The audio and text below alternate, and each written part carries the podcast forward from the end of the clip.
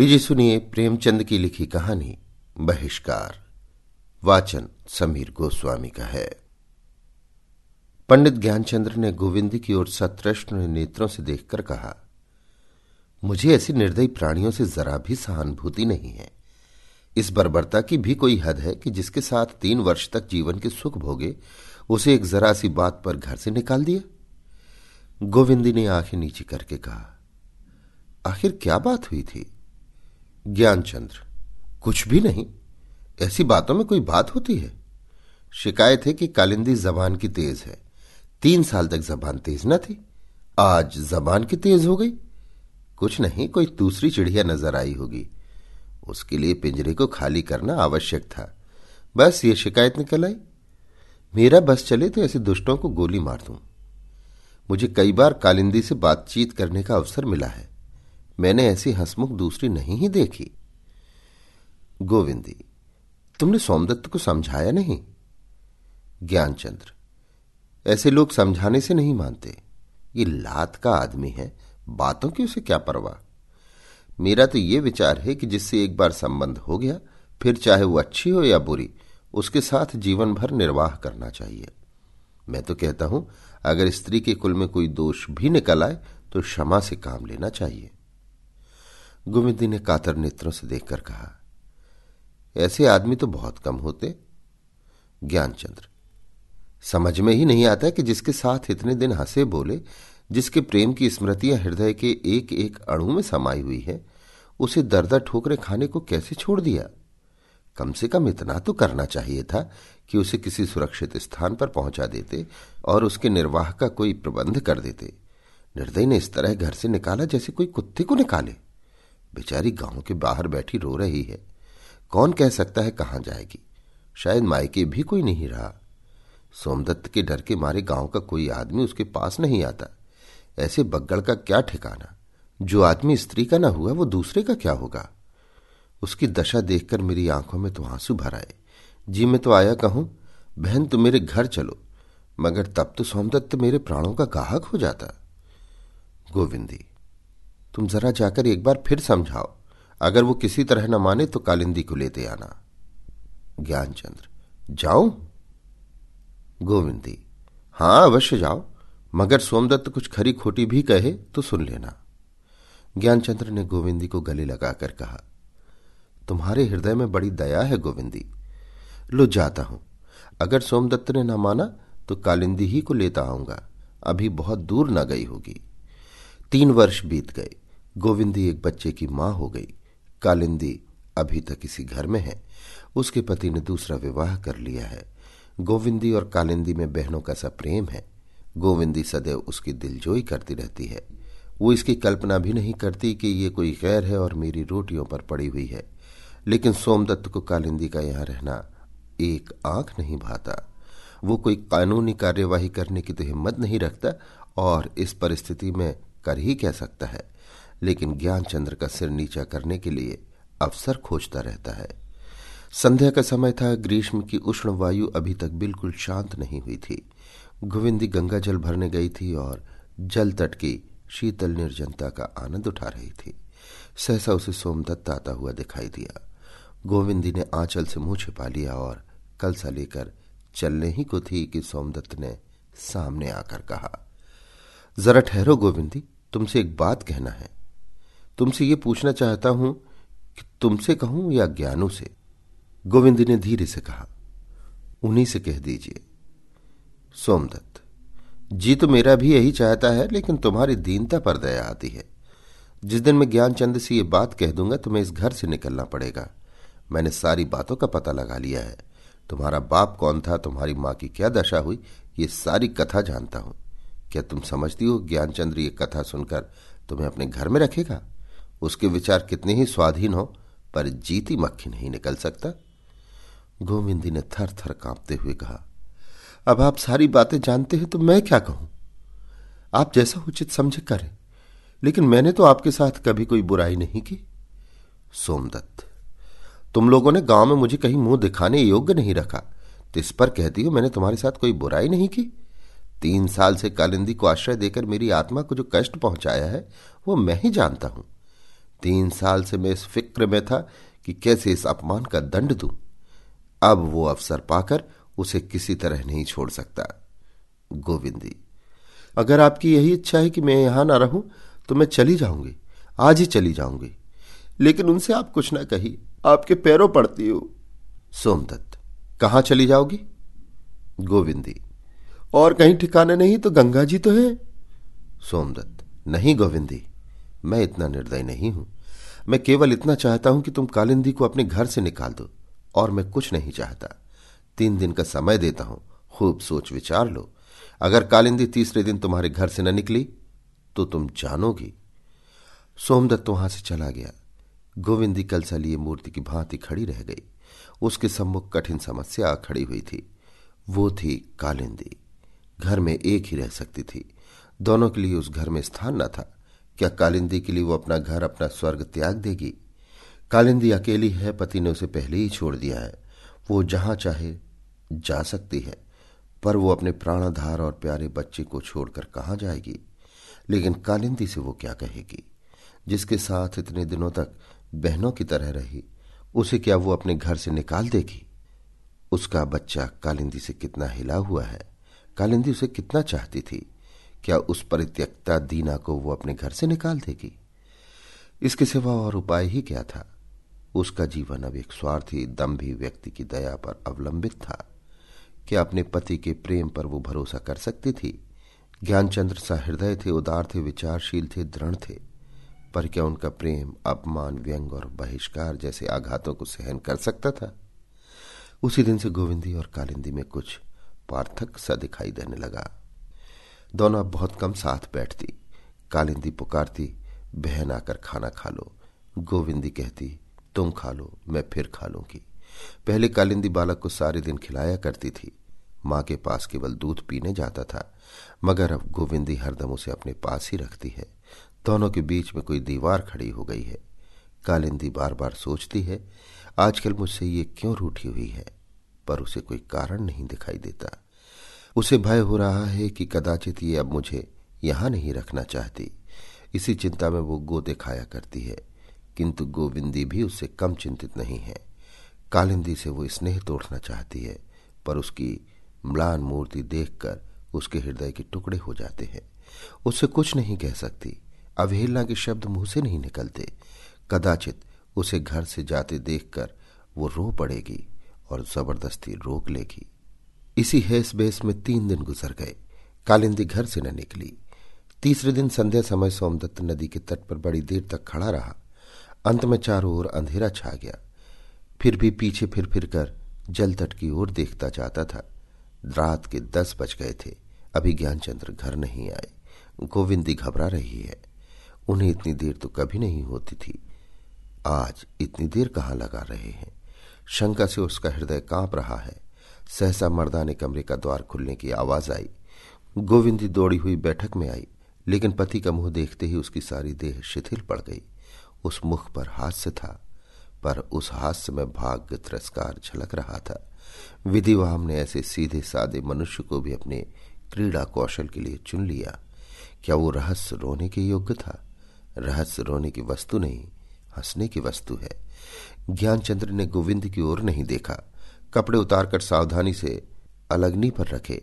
जूता उतारा और फर्श पर बैठकर एक पुस्तक के पन्ने उलटने लगा। गोविंद ने डरते डरते कहा, आज इतनी देर कहा की? भोजन ठंडा हो रहा है। ज्ञानचंद्र ने फर्श की ओर ताकते हुए कहा, तुम लोग भोजन कर लो, मैं एक मित्र के घर खाकर आया हूँ। गोविंदी इसका आशय समझ गई। एक क्षण के बाद फिर बोली, चलो थोड़ा सा ही खा लो। ज्ञानचंद्र अब बिल्कुल भूख नहीं है। गोविंदी तो मैं भी जाकर सो रहती हूँ। ज्ञानचंद्र ने अब गोविंदी की ओर देखकर कहा, क्यों? तुम क्यों ना खाओगी? वो और कुछ न कह सकी, गला भराया ज्ञानचंद्र ने समीप आकर कहा, मैं सच कहता हूँ गोविंदी, मैं एक मित्र के घर भोजन कर आया हूँ, तुम जाकर खा लो। गोविंदी पलंग पर पड़ी हुई चिंता, निराश और विषाद के अपार सागर में गोते खा रही थी। यदि कालिंदी का उसने बहिष्कार कर दिया होता तो आज उसे इस विपत्ति का सामना न करना पड़ता। किंतु ये अमानुषिक व्यवहार उसके लिए असाध्य था, और इस दशा में भी उसे इसका दुख न था। ज्ञानचंद्र की ओर से यूँ तिरस्कृत होने का भी उसे दुख न था। जो ज्ञानचंद्र नित्य धर्म और सज्जनता की डींगे मारा करता था, वही आज इसका इतनी निर्दयता से बहिष्कार करता हुआ जान पड़ता था। उस पर उसे लेश मात्र भी दुख, क्रोध या द्वेष न था। उसके मन को केवल एक ही भावना आंदोलित कर रही थी। वह अब इस घर में कैसे रह सकती है? अब तक वो इस घर की स्वामनी थी, इसलिए ना कि वो अपने पति के प्रेम की स्वामनी थी। पर अब वो प्रेम से वंचित हो गई थी। अब इस घर पर उसका क्या अधिकार था? वो अब अपने पति को मुँह ही कैसे दिखा सकती थी? वो जानती थी ज्ञानचंद्र अपने मुँह से उसके विरुद्ध एक शब्द भी न निकालेंगे, पर उसके विषय में ऐसी बातें जानकर क्या वो उससे प्रेम कर सकते थे? कदापि नहीं। इस वक्त न जाने क्या समझकर चुप रहे। सवेरे तूफ़ान उठेगा। कितनी ही विचारशील हो, पर अपने समाज से निकल जाना कौन पसंद करेगा? स्त्रियों की संसार में कमी नहीं। मेरी जगह हज़ारों मिल जाएँगी। मेरी किसी को क्या परवाह? अब यहाँ रहना बेहयाई है। आखिर कोई लाठी मारकर थोड़ी ही निकाल देगा। हयादार के लिए आँख का इशारा बहुत है। मुँह से ना कहे मन की बात और भाव छिपे नहीं रहते।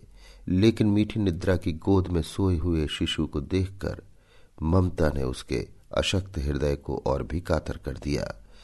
इस अपने प्राणों के आधार को वो कैसे छोड़ेगी? शिशु को उसने गोद में उठा लिया और खड़ी रोती रही। तीन साल कितने आनंद से गुजरे। उसने समझा था कि इसी भांति सारा जीवन कट जाएगा, लेकिन उसके भाग में इससे अधिक सुख भोगना लिखा ही न था। करुण वेदना में डूबे हुए ये शब्द उसके मुँह से निकल आए। भगवान अगर तुम्हें इसी भांति मेरी दुर्गति करनी थी तो तीन साल पहले क्यों ना की? उस वक्त यदि तुमने मेरे जीवन का अंत कर दिया होता तो मैं तुम्हें धन्यवाद देती। तीन साल तक सौभाग्य के सुरम उद्यान में सौरभ, समीर और माधुर्य का आनंद उठाने के बाद इस उद्यान को ही उजाड़ दिया। हाँ जिन पौधों को उसने अपने प्रेम जल से सींचा था, वे अब निर्मम दुर्भाग्य के पैरों तले कितनी निष्ठुरता से कुचले जा रहे थे। ज्ञानचंद्र के शील और स्नेह का स्मरण आया तो वो रो पड़ी। मृदु स्मृतियाँ आकर हृदय को मसूसने लगी। सहसा ज्ञानचंद्र के आने से वो संभल बैठी। कठोर से कठोर बातें सुनने के लिए उसने अपने हृदय को कड़ा कर लिया, किंतु ज्ञानचंद्र के मुख पर रोष का चिन्ह भी न था। उन्होंने आश्चर्य से पूछा, क्या तुम अभी तक सोई नहीं? जानती हो क्या बजे हैं? बारह से ऊपर है? गोविंदी ने सहमते हुए कहा, तुम भी तो अभी नहीं सोए? ज्ञानचंद्र, मैं ना सो तो तुम भी ना सो। मैं ना खाऊं तो तुम भी ना खाओ। मैं बीमार पड़ूं तो तुम भी बीमार पड़ो। ये क्यों? मैं तो एक जन्म पत्री बना रहा था, कल देनी होगी। तुम क्या करती रही, बोलो? इन शब्दों में कितना सरल स्नेह था।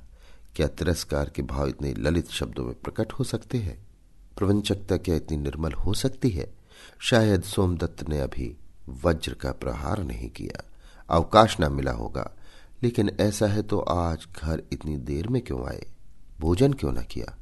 मुझसे बोले तक नहीं। आँखें लाल हो रही थी। मेरी ओर आँख उठाकर देखा तक नहीं। क्या ये संभव है कि इनका क्रोध शांत हो गया हो? ये संभावना की चरम सीमा से भी बाहर है। तो क्या सोमदत्त को मुझ पर दया आ गई? पत्थर पर धूप जमी? गोविंद कुछ निश्चय न कर सकी। और जिस भांति ग्रह सुख विहीन पथिक वृक्ष की छाह में भी आनंद से पाँव फैलाकर सोता है, उसकी अवस्था ही उसे निश्चिंत बना देती है। उसी भांति गोविंदी मानसिक व्यग्रता में भी स्वस्थ हो गई। मुस्कुराकर स्नेह मृदुल स्वर में बोली, तुम्हारी तो राय देख रही थी। ये कहते कहते गोविंदी का गला भर आया। व्याध के जाल में फड़फड़ाती हुई चिड़िया क्या मीठे राग गा सकती है? ज्ञानचंद्र ने चारपाई पर बैठकर कहा, झूठी बात, रोज तो तुम अब तक सो जाया करती थी। एक सप्ताह बीत गया, पर ज्ञानचंद्र ने गोविंदी से कुछ न पूछा, और न उसके बर्ताव से ही उसके मनोगत भावों का कुछ परिचय मिला। अगर उनके व्यवहारों में कोई नवीनता थी तो ये कि वो पहले से भी ज़्यादा स्नेहशील, निर्द्वंद और प्रफुल्ल वंदन हो गए। गोविंदी का इतना आदर और मान उन्होंने कभी नहीं किया था।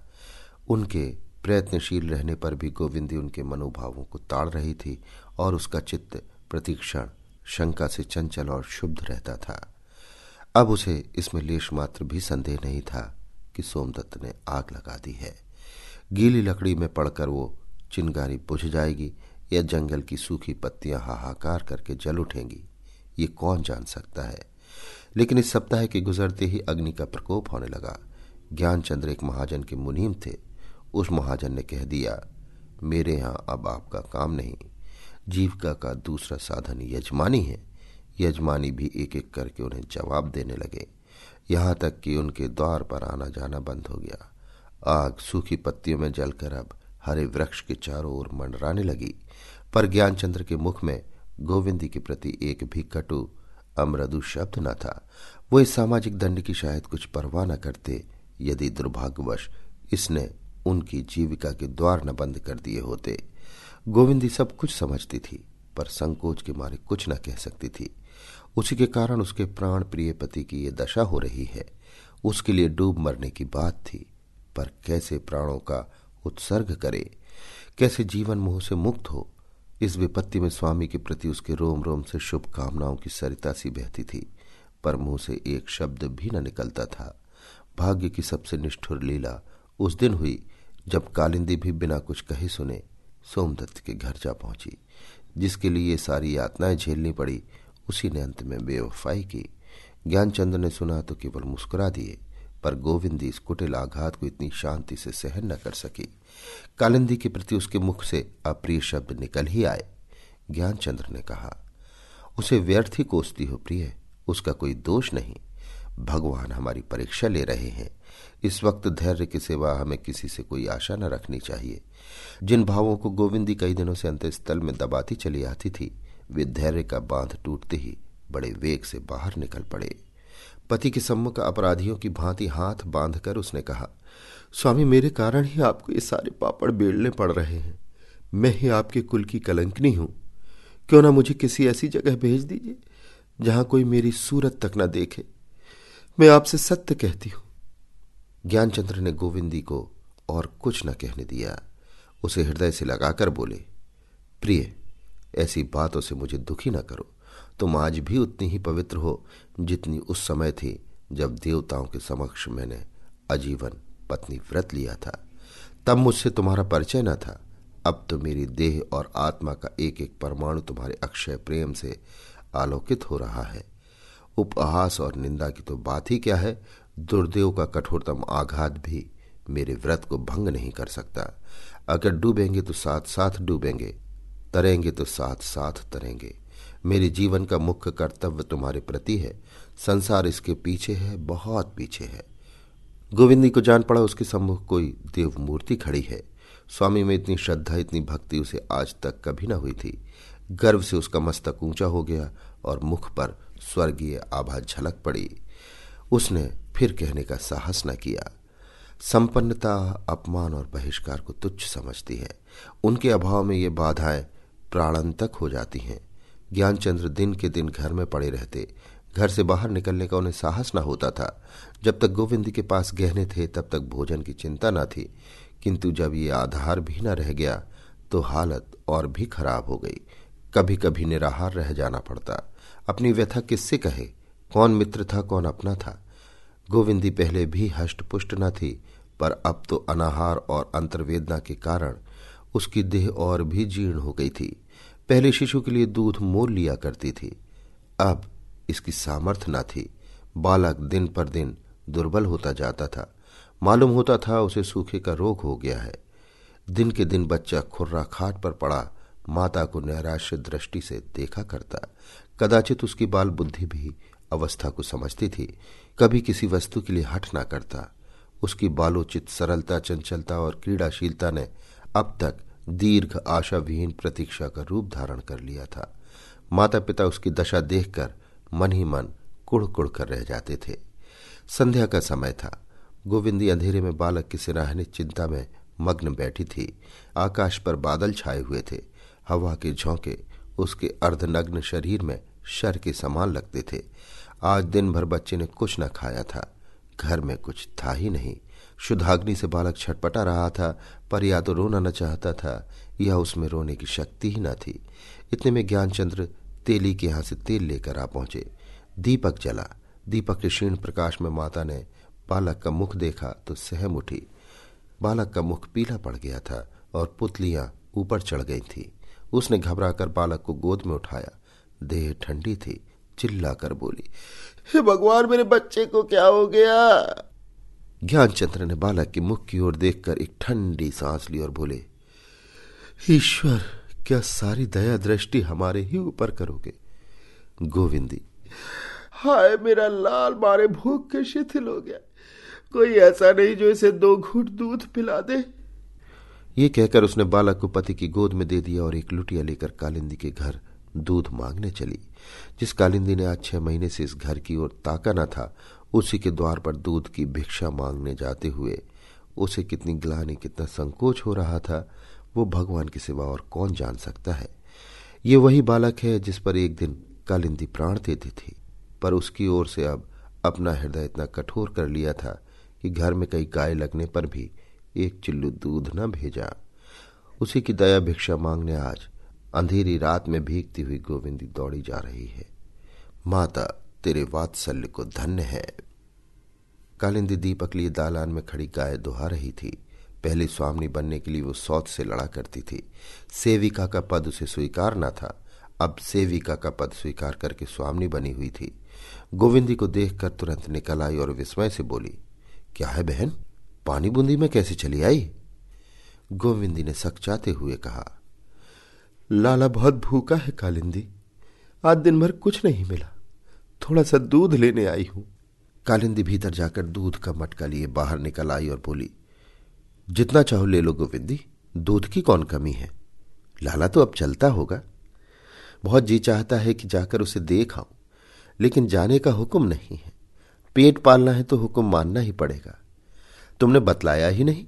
नहीं तो लाला के लिए दूध का तोड़ा थोड़ा है। मैं चली क्या आई कि तुमने उसका मुँह देखने को तरसा डाला? मुझे कभी पूछता है? ये कहते हुए कालिंदी ने दूध का मटका गोविंदी के हाथ में रख दिया। गोविंदी की आँखों से आँसू बहने लगे। कालिंदी इतनी दया करेगी, इसकी उसे आशा नहीं थी। अब उसे ज्ञान हुआ कि ये वही दयाशील सेवा परायण रमणी है जो पहले थी। लेश मात्र भी अंतर न था। इतना दूध लेकर क्या करूँगी बहन? इस लोटिया में डाल दो। कालिंदी, दूध छोटे बड़े सभी खाते हैं। ले जाओ।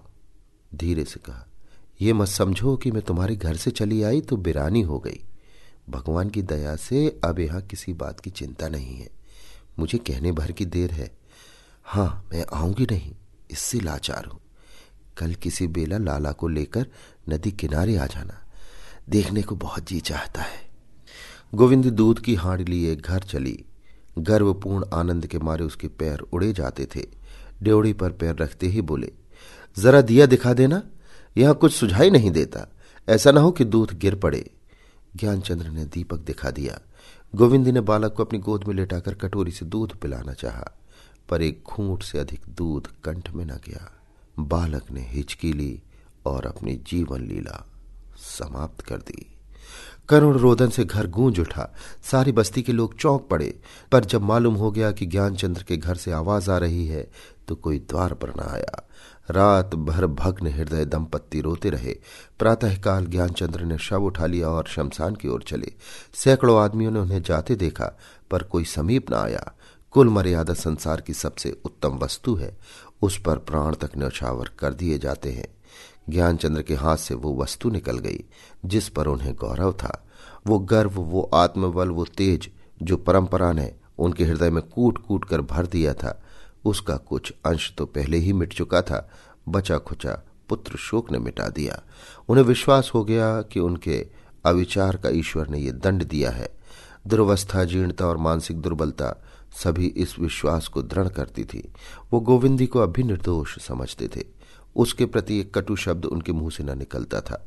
न कोई कटु भाव ही उनके दिल में जगह पाता था। विधि की क्रूर क्रीड़ा ही उनका सर्वनाश कर रही है। इसमें उन्हें लेश मात्र भी संदेह न था। अब ये घर उन्हें फाड़े खाता था। घर के प्राण से निकल गए थे। अब माता किसी गोद में लेकर चाँद मामा को बुलाएगी, किसी उपटन मलेगी, किसके लिए प्रातःकाल हलवा पकाएगी। अब सब कुछ शून्य था। मालूम होता था कि उनके हृदय निकाल लिए गए हैं। अपमान, कष्ट, अनाहार, इन सारी विडंबनाओं के होते हुए भी बालक की बाल क्रीड़ाओं में वे सब कुछ भूल जाते थे। उसके स्नेहमय लालन पालन में ही अपना जीवन सार्थक समझते थे। अब चारों ओर अंधकार था। यदि ऐसे मनुष्य हैं जिन्हें विपत्ति से उत्तेजना और साहस मिलता है तो ऐसे भी मनुष्य हैं जो आपत्ति काल में कर्तव्यहीन, पुरुषार्थहीन और उद्यमहीन हो जाते हैं। ज्ञानचंद्र शिक्षित थे, योग्य थे। यदि शहर में जाकर दौड़ धूप करते तो उन्हें कहीं ना कहीं काम मिल जाता। वेतन कम ही सही, रोटियों को तो मोहताज न रहते। किंतु अविश्वास उन्हें घर से न निकलने देता था। कहाँ जाए, शहर में कौन जानता है? अगर दो चार परिचित प्राणी हैं भी तो उन्हें मेरी क्यों परवाह होने लगी? फिर इस दशा में जाएँ कैसे? देह पर साबित कपड़े भी नहीं जाने के पहले गोविंदी के लिए कुछ न कुछ प्रबंध करना आवश्यक था। उसका कोई सुभीता न था। इन्हीं चिंताओं में पड़े पड़े उनके दिन कटते जाते थे। यहाँ तक कि उन्हें घर से बाहर निकलते ही बड़ा संकोच होता था। गोविंद ही पर अन्नोपार्जन का भार था।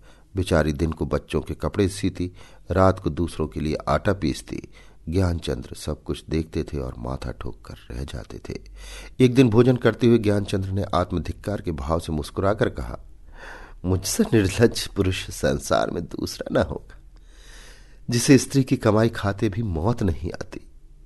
गोविंदी ने भौं से कोड़कर कहा, तुम्हारे पैरों पड़ती हूँ मेरे सामने ऐसी बातें मत किया करो। है तो सब ये मेरे ही कारण? ज्ञानचंद्र, तुमने पूर्व जन्म में कोई बड़ा पाप किया था गोविंदी, जो मुझ जैसे निखट्टू के पाले पड़ी। मेरे जीते जी तुम विधवा हो, धिक्कार है ऐसे जीवन को। गोविंदी तो मेरा खून पियो, अगर फिर इस तरह कोई बात मुँह से निकालो, तुम्हारी दासी बनकर मेरा जन्म सफल हो गया। मैं इसे पूर्व जन्म की तपस्या का पुनीत फल समझती हूँ। दुख सुख किस पर नहीं आता? तुम्हें भगवान कुशल से रखे, यही मेरी अभिलाषा है। ज्ञानचंद्र, भगवान तुम्हारी अभिलाषा पूर्ण करे, खूब चक्की पीसो। गोविंदी, तुम्हारी बला से चक्की पीसती हूँ। ज्ञानचंद्र हाँ हाँ पीसू, मैं मना थोड़े करता हूँ। तुम न चक्की पीसोगी तो यहाँ मूछों पर ताव देकर खाएगा कौन? अच्छा आज दाल में घी भी है। ठीक है, अब मेरी चांदी है। बेड़ा पार लग जाएगा। इस गाँव में बड़े बड़े उच्च कुल की कन्याएँ हैं। अपने वस्त्राभूषण के सामने उन्हें और किसी की परवाह नहीं। पति महाशय चाहे चोरी करके लाए, चाहे डाका मार कर लाए, उन्हें इसकी परवाह नहीं। तुम में वो गुण नहीं है। तुम उच्च कुल की कन्या नहीं हो। वाहरी दुनिया। ऐसी पवित्र देवियों का तेरे यहाँ अनादर होता है। उन्हें कुल कलंक नहीं समझा जाता है। धन्य है तेरा व्यापार। तुमने कुछ और सुना? सोमदत्त ने मेरे आसामियों को बहका दिया है कि लगान मत देना। देखें क्या करते हैं। बताओ, जमींदार को रकम कैसे चुकाऊँगा? गोविंदी, मैं सोमदत्त से जाकर पूछती हूँ ना, मना क्या करेंगे? कोई दिल लगी है? ज्ञानचंद्र, नहीं गोविंदी, तुम उस दुष्ट के पास मत जाना। मैं नहीं चाहता कि तुम्हारे ऊपर उसकी छाया भी पड़े। उसे खूब अत्याचार करने दो। मैं भी देख रहा हूँ कि भगवान कितने न्यायी हैं। गोविंदी, तुम असामियों के पास क्यों नहीं जाते? हमारे घर ना आए, हमारा छुआ पानी भी ना पिए, या हमारे रुपए भी मार लेंगे? ज्ञानचंद्र, वाह, इससे सरल तो कोई काम ही नहीं है। कह देंगे हम रुपए दे चुके, सारा गाँव उसकी तरफ़ हो जाएगा। मैं तो अब गाँव भर का द्रोही हूँ ना। आज खूब डटकर भोजन किया। अब मैं भी रईस हूँ। बिना हाथ पैर हिलाए गुलछर्रे उड़ाता हूँ। सच कहता हूँ, तुम्हारी ओर से अब मैं निश्चिंत हो गया। देश विदेश भी चला जाऊँ तो तुम अपना निर्वाह कर सकती हो। गोविंदी, कहीं जाने का काम नहीं है। ज्ञानचंद्र तो यहाँ जाता ही कौन है? किसे कुत्ते ने काटा है जो ये सेवा छोड़कर मेहनत मजूरी करने जाए? तुम सचमुच देवी हो, गोविंदी। भोजन करके ज्ञानचंद्र बाहर निकले। गोविंदी भोजन करके कोठरी में आई तो ज्ञानचंद्र न थे। समझी कहीं बाहर चले गए होंगे। आज पति की बातों से उसका चित्त कुछ प्रसन्न था। शायद वो अब नौकरी चाकरी की खोज में कहीं जाने वाले हैं, ये आशा बंधा रही थी। हाँ उनकी व्यंग्योक्ति का भाव उसकी समझ में ही ना आता था। ऐसी बातें वो कभी न करते थे। आज क्या सोझी? कुछ कपड़े सीने थे, जाड़ों के दिन थे गोविंदी धूप में बैठकर सीने लगी। थोड़ी ही देर में शाम हो गई। अभी तक ज्ञानचंद्र नहीं आए। तेल बत्ती का समय आया, फिर भोजन की तैयारी करने लगी। कालिंदी थोड़ा सा दूध दे गई थी। गोविंदी को तो भूख न थी। अब वो एक ही बेला खाती थी। हाँ ज्ञानचंद्र के लिए रोटियाँ सेकनी थी। सोचा, दूध है ही, दूध रोटी खा लेंगे।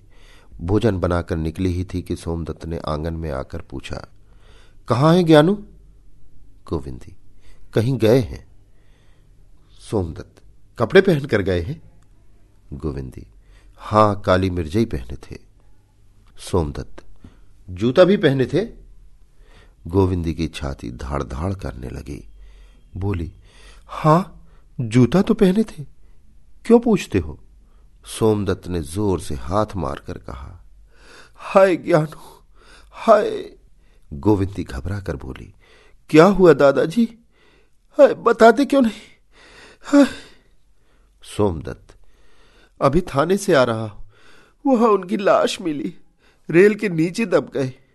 हाय ज्ञानू मुझ हत्यारे को क्यों न मौत आई गोविंदी के मुँह से कोई शब्द न निकला। अंतिम हाय के साथ बहुत दिनों तक तड़पता हुआ प्राण पक्षी उड़ गया। एक क्षण में गाँव की कितनी ही स्त्रियाँ जमा हो गईं। सब कहती थी देवी थी। सती थी। प्रातःकाल दो अर्थियाँ गाँव से निकली। एक पर रेशमी चुंदरी का कफन था, दूसरी पर रेशमी शाल का। गाँव के द्विजों में से केवल सोमदत्त साथ था। शेष गाँव के नीच जाति वाले आदमी थे। सोमदत्त ही ने दाह क्रिया का प्रबंध किया था। वो रह रहकर दोनों हाथों से अपनी छाती पीटता था और ज़ोर ज़ोर से चिल्लाता था।